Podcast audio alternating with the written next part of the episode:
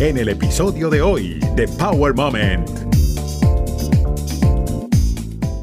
Creo que la combinatoria que encontró en, en ese sentido Netflix fue, bueno, vamos a aprovechar esas plataformas que nos dan eh, los festivales. Sí es cierto que son estrategias que tienen que ver con el Oscar, no lo voy a negar, pero creo que va más allá y va también a una estrategia comercial de ellos. Estás escuchando Power Moment con Paula Lamas. Hola, soy Paula Lamas. Bienvenidos a Power Moment, donde escucharán una amplia gama de temas e invitados especiales, diferentes historias, momentos mágicos que marcan la diferencia o causan impacto. Durante años en Estados Unidos he trabajado con prestigiosos canales de televisión, entre ellos C N N Latino Miami, C N N en Español y Fox Business News. A nivel internacional, he sido corresponsal de noticias para N T N veinticuatro, R C N Colombia y el noticiero Venevisión. En el campo de la radio, tuve la oportunidad de trabajar en Radio Caracol y además colaborar con Actualidad Radio. He sido reconocida con varios premios por diferentes organizaciones como el Edward R. Murrow por la Asociación de Directores de Noticias de Radio y Televisión, Clarion Awards por la Asociación Nacional de Mujeres en la Comunicación y he tenido varias nominaciones a los Emmy. Esta es parte de mi historia. Comencé en Caracas, Venezuela como modelo, haciendo comerciales, pasarelas y hasta novelas cuando era adolescente. Esas son mis raíces. Siempre intentando descubrir cómo las personas dan vida a sus sueños. Este nuevo show es sobre esas historias que desafían fronteras, obstáculos y límites de la vida.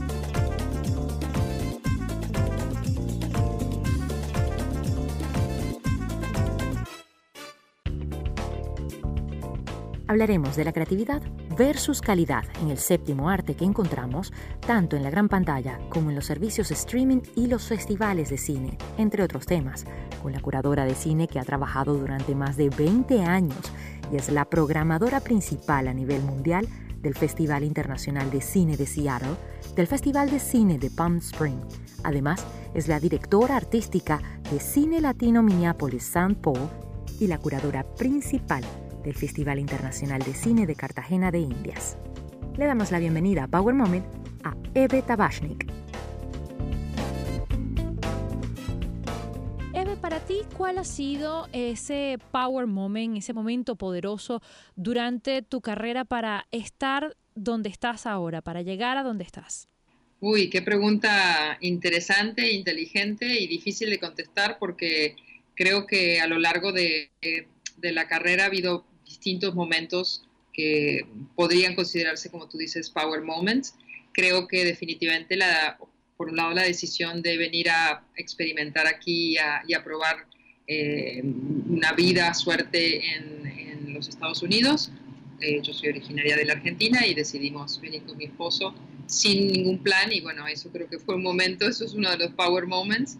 Eh, luego, cuando vinculada con la American Cinematheque en Los Ángeles, eh, decidí empezar un festival de cine argentino y eso de alguna manera fue con la ayuda del consulado y de la Cinematheque, etcétera, y, y eso abrió un poco las puertas a la programación que después fue de alguna manera mi, mi bread and butter, como se dice aquí, y supongo que le tengo que dar eh, definitivamente un, un power moment eh, y sobre todo en esto de las mujeres abriéndole camino a otras mujeres, a la persona que primero confió en mí para un festival internacional, que fue Rachel Rosen, que es uh, hoy directora de, eh, artística de la Film Society de San Francisco, a cargo del Festival de San Francisco, etcétera. En ese momento ella era la directora de programación de Los Ángeles Film Festival, y bueno, fue ella la que me convocó, digamos, la primera vez para primer trabajo importante en un festival internacional y después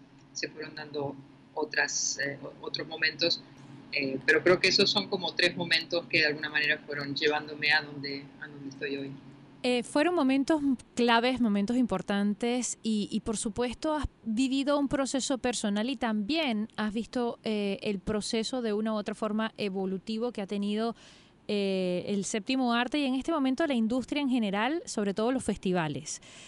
¿Cuál es la diferencia más notoria que puedes eh, y tangible que puedes hacer de repente de esa época a ahora? Yo empecé hace ya cerca de veinte años, eh, no había tantos festivales, entonces eh, el, el panorama de festivales a nivel local, estatal, nacional, mundial, se ha multiplicado, pero por cientos, cientos, donde eh, había países que no tenían ningún festival, hoy tienen cien. Había solo festivales en las capitales, ahora hay, capital, hay festivales en todo el, en, en los, en el interior de esos países. Definitivamente el gran cambio que se ha producido en estos últimos diez eh, años es que bueno, los, los soportes en los que uno ve las películas, la manera en que, en que exhibimos, la manera en que recibimos, la manera en que nos comunicamos. Eh, nosotros, yo cuando empecé todo era vía fax, imagínate eh, enviar invitaciones a China, que te llegaba después un, un fax casi todo negro, había que ver cómo lo leíamos porque no se entendía nada, porque, bueno, porque era la tecnología del momento. Hoy yo prácticamente estoy viendo las películas casi al mismo tiempo que se están estrenando, en un, inclusive en un festival internacional, justamente porque el internet hoy me da la posibilidad de estar aquí en Los Ángeles y sin embargo estar casi presente en el resto del mundo sin siquiera yo estar presente físicamente, cosa que hace de nuevo, veinte años eso no ocurría.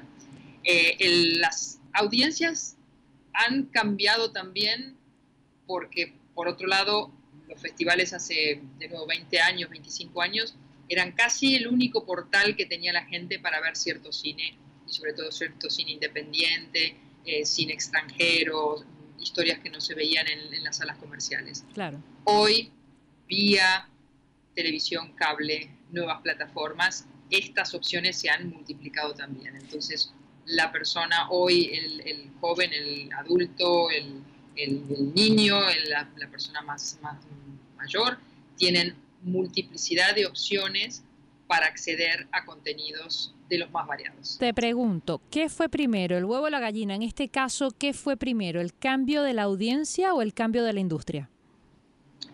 Eh, yo creo que en gran medida el, la tecnología hizo que las audiencias fueran cambiando. O sea, son siempre procesos como dialécticos, ¿no? Uno sí.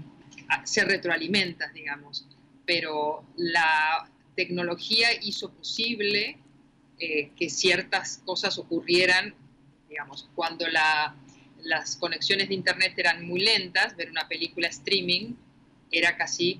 mortal. Era doloroso, era doloroso porque ¿no? uno veía la, la ruedita y había que esperar. Y sí. Hoy ves películas en el celular, esperando, no sé, un, un taxi, un, un, un coche o en la parada de un, de un colectivo, de un, de un camión, podés ver una película con la conexión de internet que tiene el teléfono, digamos, no ni siquiera necesitas estar en un lugar con un wifi muy este, poderoso. Claro. Eso era impensable, impensable, no te digo hace veinte, hace diez años, hace Exacto. cinco. Eh, entonces, evidentemente, hoy la, la, la audiencia tiene una, no solamente una posibilidad de acceder a los contenidos, sino una, una expectativa de quiero ver eso que me interesa cuando yo lo quiero ver, en el momento que lo quiero ver, a la hora que me interesa a mí. Y esto hace que, entonces, bueno, las, la, la industria audiovisual, la industria de la exhibición, tenga que ir adaptándose y por eso, bueno, se multiplican las plataformas, se multiplican los canales de, de cable, se multiplican los, eh, los espacios específicos para determinados contenidos. Entonces es interesante, hay como, bueno, te digo, hay un, un ir y venir, claro. pero yo creo que la tecnología ha hecho el, el gran salto cuantitativo y esto... además sumado a todas las demás tecnologías que hacen todavía más complejo y mucho más interesante todo lo audiovisual. La realidad virtual, claro. eh, tres D, eh, los videojuegos, la interacción, eh, la inteligencia aumentada, eh, la, la realidad aumentada, es decir, Exacto. toda una serie de avances tecnológicos que son inclusive más allá que solamente la cuestión, digamos, de una historia. Hay una necesidad de inmediatez, yo creo que, que de, de parte de todos, tanto de la industria como del consumidor, que, que nos está volviendo hasta un poco locos y frenéticos. Yo hasta cierto punto creo que, como bien estás diciendo, la industria del cine se ha transformado y, y hay un montón de cosas buenas, pero también creo que hay otras cosas que no son tan buenas, digámoslo de alguna forma, ¿no? Yo soy como una eterna... Eh, optimista. Creo ¿No crees, que ya va, pero cosas... ¿no crees que de una u otra forma eh, calidad de la calidad de los productos se están viendo afectada por esta inmediatez? Yo no creo que sea, no, no creo que esté afectada, porque digo, será que yo me llega mucho y, y hay mucho de calidad. Okay. Lo que hay es una multiplicidad, es decir, cuesta más encontrar la calidad porque lo que tenés que hacer es buscar mucho más y, como siempre digo, uno es como buscar oro en el río, hay que pasar mucha tierra y, y, y, y, y digamos, estar todo muchas horas. El filtro se vuelve más complicado. Que... Exacto. Eh, pero por otro lado ha habido una retroalimentación y si vos uh, te acordás, por ejemplo, en una época las películas de televisión eran como mm, más o menos, y hoy por hoy los productos y los contenidos que se hacen en televisión, en cable, ciertas series, tienen calidad hasta a veces superior a un, por ejemplo, un largometraje, por Qué bueno. el tipo de producción, por el tipo de guiones que se realizan. Yo creo que en ese sentido la calidad, digamos, no, no, se, ha perju no, no, no, no, no se perjudicó. Lo que pasa es que, eh, digamos que habría que trazar como una línea entre, bueno, qué es lo que comercialmente se está viendo Ahí y cuál es llegar. el acceso que tiene ciertos productos de mm. muchísima calidad que no logran llegar a ese mercado, porque, bueno, hay otros factores económicos que hacen que esto no sea tan factible. Justamente, gracias por tocar ese punto porque ahí era donde yo iba a llegar. Sí hay mucha creatividad, sí hay mucha calidad, pero lamentablemente en las taquillas, en, los, en las grandes salas de cine, en las que hablamos todos los fines de semana de qué es lo que viene, qué es lo que no viene, creo que de una u otra forma las propuestas originales están cada vez más escasas y si lo comparamos con los festivales hay un abismo impresionante. Sí, porque bueno, la maquinaria de distribución y de promoción y la industria, digamos, más grande de ciertos productos que son muy caros, son los que tienen más eh, presupuestos para justamente para marketing, publicidad, etcétera. Pero es muy difícil, es muy difícil, es muy difícil que una película muy buena, de muchísima calidad, por ejemplo, y ahora que estamos hablando en español, una película, vamos a decir, argentina, chilena, costarricense, de Guatemala, que tiene, digamos, presupuestos más pequeños y definitivamente un presupuesto casi inexistente mm. en términos de marketing y publicidad, pueda salir a competir a ese mercado que además le, digamos, pone ciertas vallas, porque bueno, no es, no es fácil conseguir la distribución, vamos a hablar del mercado de Estados Unidos, en los Estados Unidos, Aunque, aunque debo decir que hay muchas películas que están llegando, quizás a, a, a pocas salas y, y algunas este, específicas, más, destinadas, más eh, focalizadas en cine independiente, eh, art house, etcétera, pero sigue siendo un desafío y es el gran desafío que tenemos todos nosotros eh, y donde los festivales empezamos a jugar un rol sumamente importante que es justamente transformarnos un poco en lo que eh, se llama el theatrical, es decir, nosotros somos un poco la, la puerta eh, de, de, de salida de muchas de estas películas que de lo contrario no tendrían posibilidad de ser vistas. Te pongo eh, un ejemplo, y perdona que te interrumpa, por ejemplo, Amélie en su época, que fue tremenda película, eh, en Venezuela llegó a, a raíz de un festival, no llegó a la, a la gran taquilla como cualquier otra película, llegó por un festival internacional, pero... Sí. Hoy por hoy yo creo que con el internet, con esta magia que tenemos, eh, hay muchísimo, como tú habías dicho, muchísimos productos que están saliendo justamente por ahí y no tienen gran producción. Es decir, o mejor dicho, vuelvo y corrijo, tienen una gran producción, pero a bajo costo.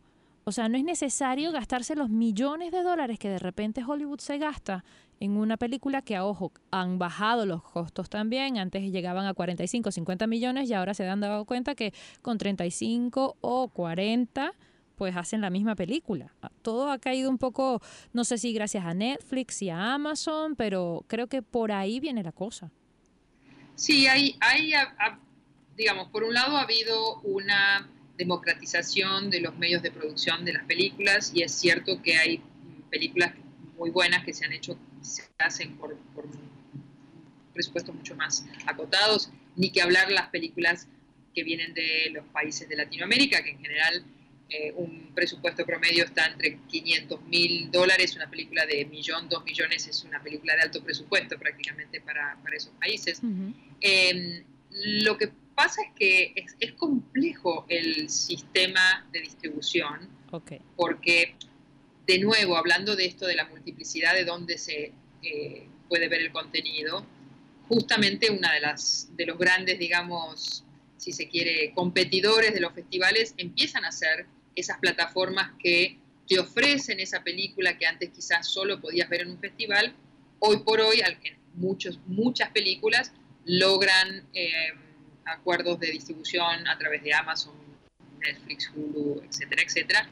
Y entonces la gente eh, que tiene una suscripción, que ese es el, digamos, el, de alguna manera lo que ha hecho que a partir de un valor fijo mensual vos tenés acceso prácticamente todos los días a una librería eh, de contenidos eh, audiovisuales inmensa, que antes eso no era posible. Entonces, en los festivales empezamos a tener que competir con, bueno, vengan a verlo al festival antes que salga en la plataforma. Y, y tenemos casos muy emblemáticos como Roma el año pasado, donde, bueno, hubo toda una serie de discusiones a raíz del hecho de que, como la película iba a estar en Netflix, iba al cable, iba al teatro, y, y finalmente hubo una especie de, de combinatoria.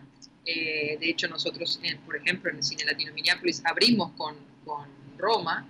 Eh, se dieron cuenta que hay audiencia para el cine en sala, y luego había una, obviamente una audiencia todavía más grande, si se quiere, en plataforma. ¿Sabe eh, que estaba leyendo justamente uh, sobre esto y la polémica que, que se levantó? Porque supuestamente Netflix está utilizando esta plataforma solo para eh, llegar a los Oscars, que exigen que estén un número de días en salas de cine de Los Ángeles para poder ingresar o ser uh, tomada en cuenta para una nominación. Entonces, esto es un poco trampa también. Yo no puedo, digamos, como no trabajo para Netflix, no te puedo decir cuáles son sus, sus eh, estrategias. Bueno, eso lo dice Steven lo Spielberg, que, no lo digo claro, yo, por cierto. Pero yo, yo creo que es un poquito más eh, complejo y un poco más eh, ex, ex, ex, extenso, digamos, el, el, el tema, el propósito. Vale. Eh, y te digo porque creo que no es solamente una cuestión de Oscars. Eh, En el caso justamente de, de Roma, era una película que, si bien gente, digamos, que está, digamos, en el cine iberoamericano y está, va a los festivales y está muy metido, sabía de la película, pero hay un, mucho suscriptor de Netflix que no conoce Roma. Mm. Y entonces la salida a través de festivales y de teatros este, locales hacía, digamos, a las veces de una manera de que la gente se enterara de que esa película existía y que entonces después fuera y la buscara en la, en la plataforma. Estamos hablando de, digamos, de ciertas películas y sobre todo de, vuelvo a decirte, en el caso, por ejemplo, de cine iberoamericano, donde el, la gran mayoría de la audiencia que consume más contenidos realizados en los Estados Unidos, de grandes estudios, etcétera, quien sabe no, no saben que existen esas películas. Entonces, creo que la combinatoria que encontró en, en ese sentido Netflix fue, bueno, vamos a aprovechar esas plataformas que nos dan eh, los festivales, que tienen su audiencia y que nos van a permitir expandir, y trabajamos en conjunto. Entonces, sí es cierto que son estrategias que tienen que ver con el Oscar, no lo voy a negar, pero creo que va más allá y va también a una estrategia comercial de ellos, de la cual, bueno, hay que ir a acoplándose y ajustándose y adaptándose, porque eso es parte de este maravilloso mundo e industria en la que vivimos, donde además los avances técnicos, que era lo que hablábamos al principio, son tan veloces y las cosas van pasando tan a una, a una, con una, una, una rapidez, muy vertiginosamente, sí, y vamos todos teniendo que adaptarnos a, a que, digamos, hoy por hoy existe todas estas plataformas. Nosotros como festivales, eh, la gente en la televisión, la gente del cable, están empezando también a ver cuál es la manera de operar todos juntos. Eh, y nosotros, en el caso, por ejemplo, de los festivales, también somos muy conscientes que tenemos que cuidar mucho la audiencia, ver qué otras cosas le ofrecemos, cómo se las ofrecemos, qué otras variables tenemos, porque bueno, nadie es para siempre, digamos, hay, hay medios que, que, que han lamentablemente desaparecido, sabemos que no, no, uno no puede ir contra eh, los cambios, uno tiene que ir ya, buscando la manera de, de trabajar con ellos. Y justamente intentando navegar con esta era digital tan vertiginosa, ¿cuál crees tú que sea el futuro de los festivales? Yo creo que vamos a, por el momento vamos a tener un espacio importante porque nuestra tarea, una de las más importantes, es la tarea de la curatoría. Es decir, ver esa, esa inmensidad de contenido que se produce a nivel mundial. Para darte algunas cifras, y solo de cine iberoamericano, sí, o sea, cine de España, Portugal y Latinoamérica, en los últimos doce meses se deben haber producido entre novecientas y mil películas. Wow. Cuando uno piensa en eso, vamos a decir que, que, que de esas mil, una de cada tres es buena. Estamos hablando de que podríamos estrenar casi una película por día uh-huh. de algún país, todos los días, los trescientos sesenta o trescientos días del año. Vale. Eh. Eso te da una idea de lo que significa justamente entonces estar en un festival es de esa, digamos, masa, de, de, esa, de esa multiplicidad de contenidos y de historias, los festivales nos tomamos el trabajo, cada uno con su estilo, con su misión, con su filosofía, de ir diciendo, bueno, esto nos parece que es lo más interesante de lo que se ha producido en estos últimos meses. Y creo que lo otro, digamos, la curatoría es, te diría, uno de los puntos fundamentales, pero el otro es, seguimos siendo el espacio donde se produce el encuentro que yo llamo milagroso, este, así sorprendente, que abre, que abre, que inspira, que es los creadores con la audiencia. Uno en Netflix lo tenés en tu casa, estás cómodo en el sillón, comiendo las palomitas en casa, pero no tenés ese encuentro tan especial que es el que, digamos, propone un festival, que es al traer invitados especiales, y sobre todo a los creadores de las películas, eh, tenés la oportunidad de intercambiar, eh, un, no es ya solo la película, sino esa experiencia que se produce cuando uno ve una película, te produce cosas, tenés al director, conversás, está la persona, es decir, hay, hay algo que trasciende lo meramente cinematográfico y ya se transforma en un evento, digamos, eh, eh, eh, emocional. Exactamente. Que eso, eh, no que no se produzcan momentos preciosos en la casa, viendo una película, uno llora, se ríe, etcétera, pero bueno, esa, eso agregado que, que ofrecemos nosotros como festivales, no lo tenés este, bueno, en, en una plataforma. Pero creo que igual vamos a tener que ir a, a, adaptándonos y a ir buscando. De hecho, para darte una, una, digamos, una idea, los festivales hemos incorporado televisión, hemos incorporado web series, se ha incorporado la realidad virtual. Es decir, de a poco los festivales han ido incorporando contenidos que hasta hace unos años hubieran parecido Eh, que no eran parte de un festival de cine. Claro.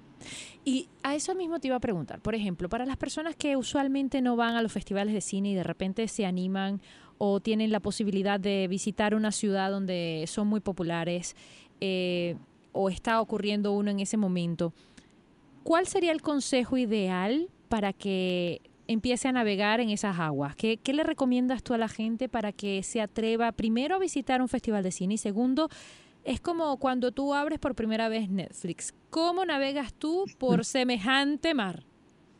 Preciosa la pregunta. Eh, yo siempre hago como la, la comparación de que un festival es un poco un restaurante, ¿no? Es como cuando uno, un poco lo que vos decís, abre un menú y no sé por dónde empezar, uh-huh. quiero carne, quiero pollo, quiero pescado, pasta. Eh, primero pensar que un festival no es para alguien en especial. El festival es un, nada más un espacio donde nosotros, un grupo de gente que queremos mucho el cine, eh, vimos mucho cine y de, decimos, bueno, esto es lo que pensamos que vale la pena eh, ver este, en este tiempo.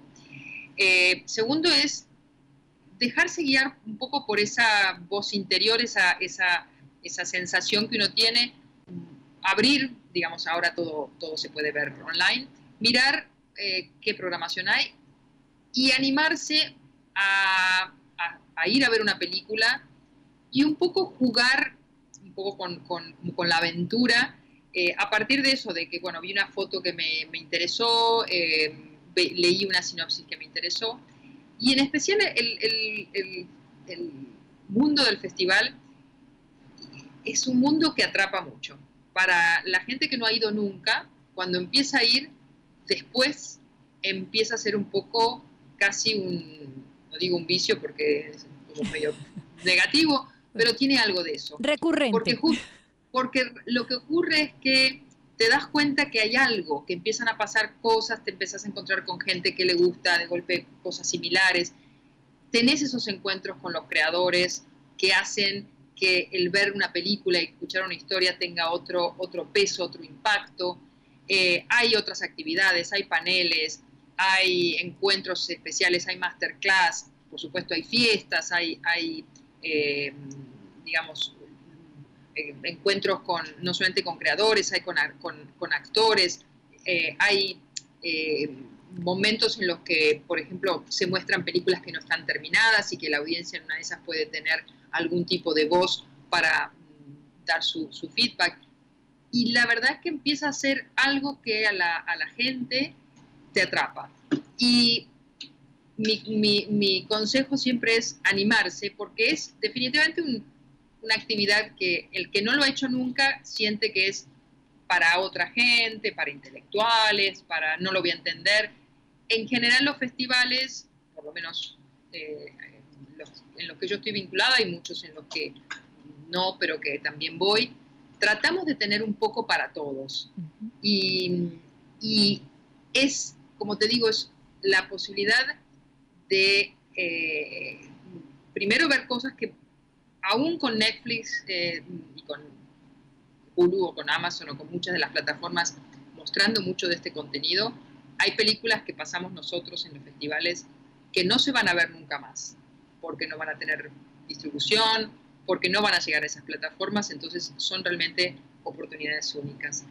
Dos, van a venir los, eh, los que han hecho este contenido y vas a tener conversaciones con gente y se, se produce un, como te digo, un, es casi milagroso. Y la gente eh, reconoce, y sobre todo ahora volviendo a, a, digamos, al, a, al cine nuestro, sí, películas que los representan. Te ves, uno se ve. Yo veo una película argentina, veo a mi familia, a mis padres, a mis amigos, veo una película de Chile, veo a otros amigos, eh, veo una película de Colombia, historias que uno ha escuchado, uno, historias que uno ha vivido. Este es un país con mucha diversidad, con muchas historias, y nosotros, en el, ahora, digamos, llevando un poquito más agua a nuestro, a nuestro molino, claro, la, el cine que producen Latinoamérica, los, el cine que producen los latinos en Estados Unidos, es un cine que habla de nosotros, de nuestras historias, de nuestros dramas, de nuestra risa, de nuestros deseos, sueños, y a la gente eh, le hace bien y la necesita.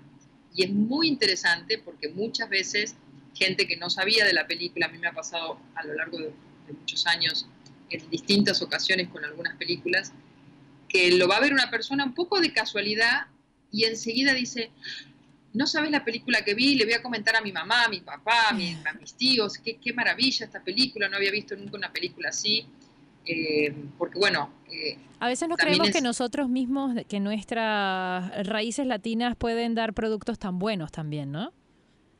Y, y ha mejorado, digamos, el cine nuestro siempre ha tenido una larga tradición, eh, hemos hecho cine durante muchísimos años, prácticamente eh, México, Argentina, eh, Brasil, es decir, es un cine que prácticamente cuando empezó el cine en todo el mundo nosotros empezamos a hacer cine también. Exactamente. Eh, pero el cine, te diría, de la región en los últimos treinta años ha producido y ha, y ha mejorado y ha evolucionado y se ha diversificado. Iberoamérica produce documentales, ficción, animación, cine de género, es decir, una diversidad con una calidad que no, no le tenemos que envidiar a nadie, a nadie este, en absoluto. Y creo que eh, tenemos uno de los países también líderes en cuanto a mujeres en la industria. No estoy segura si es Costa Rica el que lleva la batuta en este caso, pero me encanta porque recientemente estuve leyendo y me pareció fascinante que, que empezamos también a romper un poco esa barrera también en, en esta industria. Eh, estoy de acuerdo. Eh, leyendo unos uh, números en relación a la industria en, en Hollywood, cuántas eh, mujeres directoras hay, cuántas eh, directoras mujeres entraron en Sundance, este, en fin, una, una serie de números que, que hay por ahí. Y yo pensaba, es cierto que aquí en la industria los espacios son pocos, pero en el cine de México, de Costa Rica, de Argentina, de Chile, de Colombia, de, de España, eh, esos números no, no son cincuenta y cincuenta, pero son muchísimo más, y te diría que en algunos casos están llegando al cincuenta cincuenta. Y hay países, eh, voy a poner el caso de México, por ejemplo, donde hay no solamente muy buenas directoras, mujeres, hay maravillosas directoras de fotografía, editoras, guionistas. Lo mismo pasa en el cine en Colombia o en, o en Chile. Es decir, el, el, la presencia de las mujeres no está solamente, digamos, en un rol, sino en en todos los roles detrás de, de cámara, y no en los roles tradicionales, que en alguna época era, bueno, es productora o es directora de arte. Ahora estamos en, en todos los roles. Uh-huh. Y yo creo que en ese sentido, sí, yo estoy de acuerdo que el cine de, de Latinoamérica eh, da el ejemplo en ese, en, esa, en, en ese camino, y es producto de las escuelas de cine, de las leyes de cine, de, de políticas de apoyo a la producción de los, uh, del, del cine de cada uno de los países, que hace posible que estas creadoras, por supuesto, tengan acceso a, a filmar. Heb, en treinta segunditos, eh, ¿cuál crees que sea el futuro del séptimo arte? Me, me, un poco como speechless me quedo. Yo creo que es eh, un futuro... muy, a ver, eh, como con, mu con muchas, eh, como un fuego artificial, va a ir para muchos lugares. ¿Por qué digo esto? Porque eh, vamos a tener tecnológicamente los más avances, los estamos viendo, vamos a tener eh, multiplicidad de estilos, digamos, al mismo tiempo como ahora tenemos realidad virtual, vamos a tener también el cine blanco y negro y, y, y silente eh, funcionando al mismo tiempo. Yo creo que las historias necesitan ser contadas, y nosotros como seres humanos necesitamos que nos cuenten historias. Es parte de lo que nos hace humanos. Es parte de la razón por la que como, como humanidad existimos, el que podamos contarnos historias y, enten, y en, entendernos entre nosotros. Entonces creo que el cine como un vehículo para contar historias maravilloso va a seguir. ¿Qué forma va a tener? ¿Cómo lo vamos a ver? ¿Dónde lo vamos a ver? Eso es, es una, gran, una gran pregunta. Fueron más de treinta segundos, pero es, el futuro es bueno, es bueno. Es Me múltiple, encanta. Es bueno, es positivo, y hay que, hay que abrazarlo, hay que ver para qué lado y, bueno, y seguir contando historias. Hay que contar, contar, contar, contar historias. Te agradezco enormemente por tu tiempo, por tu conocimiento, por la buena vibra y por este Power Moment, sin duda alguna, donde hemos compartido historias y hemos hablado de la magia del séptimo arte, que sin duda alguna tiene muchísimo que ofrecer todavía. Los festivales están más vivos que nunca y hay un futuro muy bonito y muy positivo. Eve Tabashnik, muchísimas gracias. Paula, muchísimas gracias a vos y a toda la gente que te sigue. Muchas gracias. Recuerda seguir a Power Moment en las redes sociales, arroba Power Lamas, en Twitter e Instagram, y en Facebook, Power Moment with Paula Lamas. Esta es una producción de G S G. Estás escuchando Power Moment con Paula Lamas.